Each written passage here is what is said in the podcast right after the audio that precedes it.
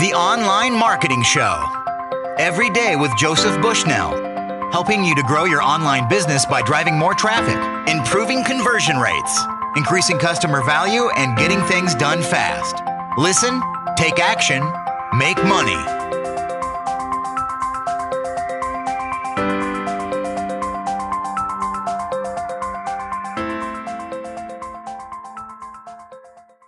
Hi, welcome to the Online Marketing Show. I'm your host, Joey Bushnell. Today's special guest is James Schramko. James, thank you for being on the show today. It's my pleasure. Thanks for having me. James is a fantastic internet marketer. He's from Sydney, Australia, and he has a website called superfastbusiness.com.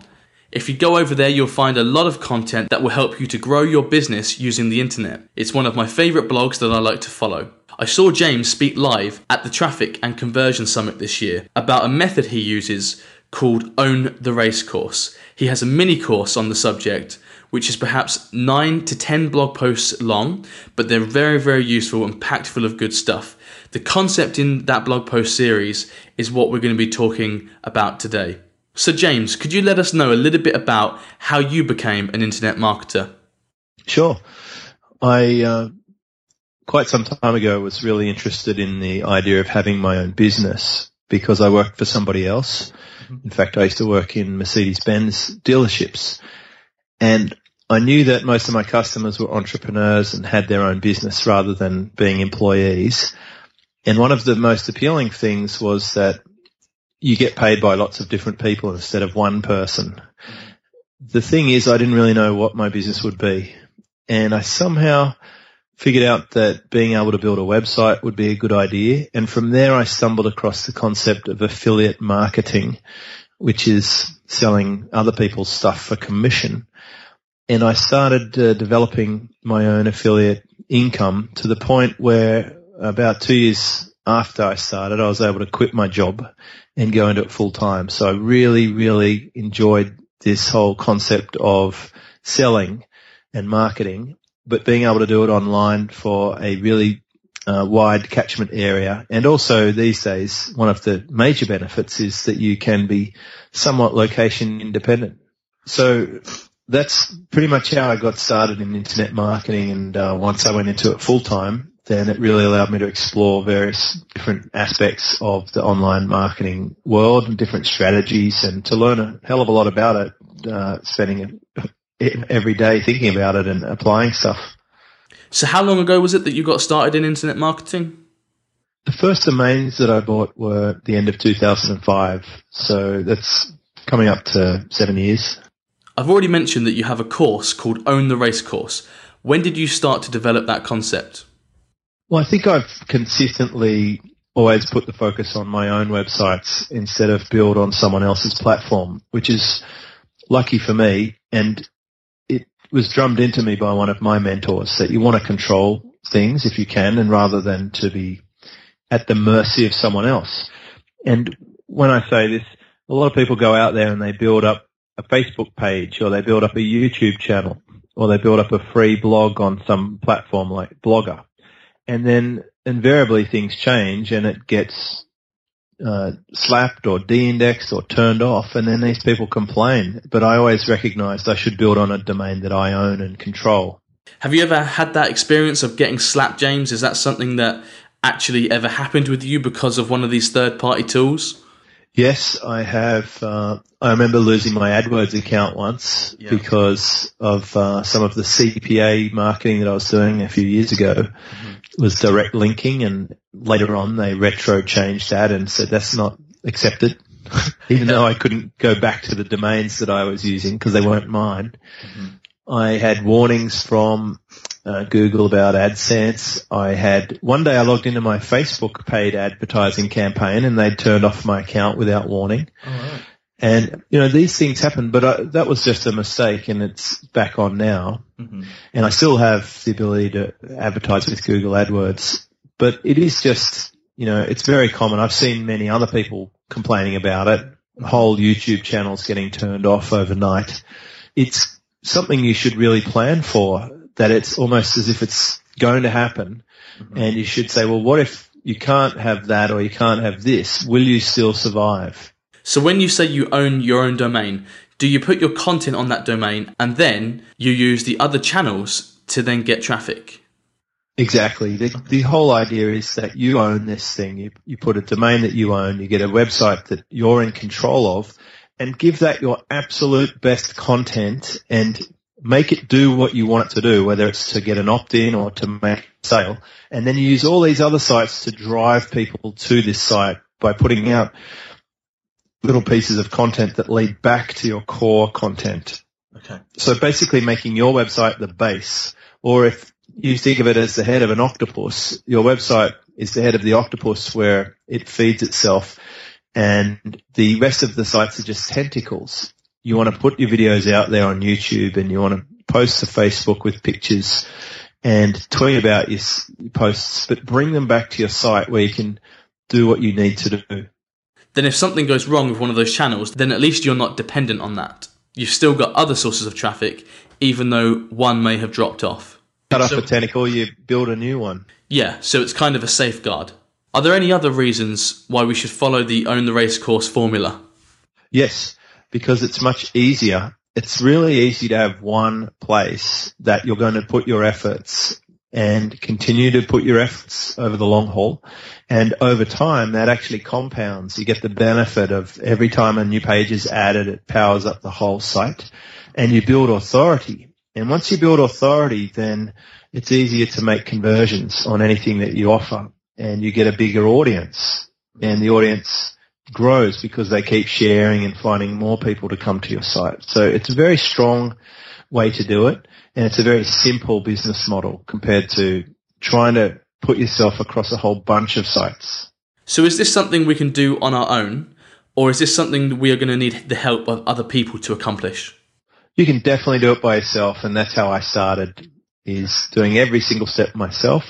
And then you just decide how big you want to go and, and how many posts you want to put out and how much time you're willing to invest in it yourself. Because there's a lot of steps that can be done by somebody else who could be equally or better uh, suited to doing those tasks. For example, things like transcriptions or encoding an audio version of a video do not have to be done by you because chances are, if you're like me, you don't love typing and, you know, there's no difference in skill between me or someone else yeah. converting a file into MP3. So why not have someone else do that? So where can we find people to help us to do this? Well, there'll be different ways to go about it. In my case, I have my own team and it takes a small team of about three or four people to do this really well on a high level, and I'm talking about multiple posts per day. Mm-hmm. And that's fine. If you were to add up the marketing cost of that, it could be something like $5,000 a month. And that can fuel a multi-million dollar business. Now, if you don't want to have your own team, then you could use a service who does it. I mean, my team actually do this for other people in one of our services at SEO Partner. We have this expert pack and they replicate what I do on my site for other people and they just pay per post. And it's quite an easy way to get the same team but without the overhead. And then you could go out to, um, I guess you could probably share a team with someone else. So there's a, one, a bunch of different ways you could do this. You've mentioned transcriptions and converting files. Is there any other tasks that we would need other people to do for us? Yeah, they generally come down to things like um, text-based things. So they could be transcribing, they could be posting content to a website, they could be doing video or audio-related things such as editing or encoding, um, creating players, uploading to YouTube, tagging and describing videos. And then there's the the art side. I actually have an illustrator make a picture every time I put a post up because I know that Facebook in particular and Pinterest are very visually driven and also the search results can be uh, garnered from having a well-named image on your post. So every single post I put out has a picture and I need an artist for that. And it's well worth having an artist if you're going to be putting out a lot of content. And you never have to worry about iStock pictures looking cheesy or someone else saying you stole their image. Not if you created originally each post. Is that something we would get if we use your team, James? They would actually provide us with an image as well? Exactly. Yeah. They actually take the media that you give them, they uh, format it and upload it to the appropriate place and then they create a bullet point summary of the media. So you get that text thing and then they create a custom image that highlights the point of the uh, media and then they publish that with all the correct uh, namings and tags, etc. That sounds like a very good deal then. Are there any other tools that we will need to get started with this? I think it's going to come down to your favorite media type. In my case, I'm putting out a lot of audio and a lot of video. And I, I love podcasting and I've submitted my podcast to iTunes and it's a great way for people to pick up on my show without having to do anything. It's on their smartphone and it synchronizes. Now, if you're going to get into podcasting or if you're going to get into making videos, you'll probably want to invest in some nice equipment. And by nice, I don't mean expensive. I just mean good enough to make a substantial difference to the off the, the shelf stuff that people are using. So a good microphone would really help the quality of your show and a decent camera is going to lift the production values of your show over what people are putting out there with just, you know, hanging out with their iPhone or whatever. How regularly are you creating these blog posts, James? Is this a daily thing or less frequently or potentially more frequently than that? Yep, I tend to make one piece of content per day on average, and I would publish one post to my site each weekday, and sometimes two or sometimes three. But it's not all about quantity; it's about what type of quality you're putting out there. And if you can put quality and quantity, you're just going to accelerate the results that you get. So, do you have any tips for creating the content? Where are people going to be getting ideas on a regular basis for what to publish?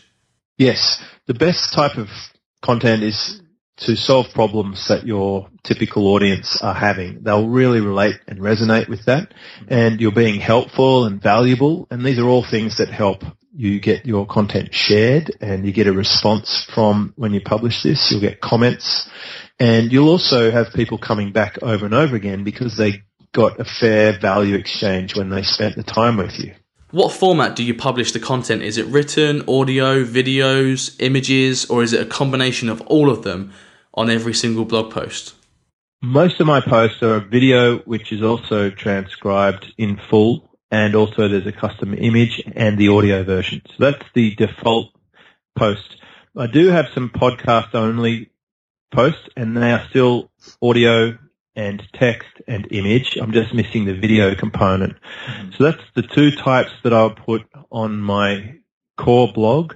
And then I've got dedicated podcasting sites that just get audio and bullet points.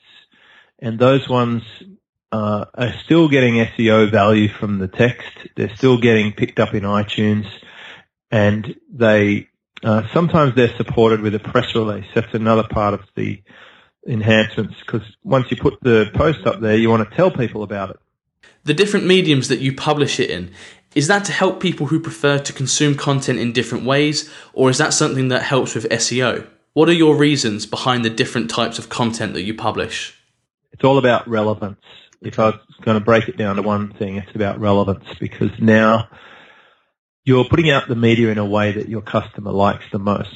A lot of people like the audio especially if they're catching transport or they walk the dog or just um, mowing the lawn, doing something where you can't necessarily watch a video. And then there's people who are highly visual; they just want to watch a video. And then there's the uh, the other ones who just like to read. They don't they don't want to watch a video. They don't want to put on their speakers. They just want to read the text and skim through it.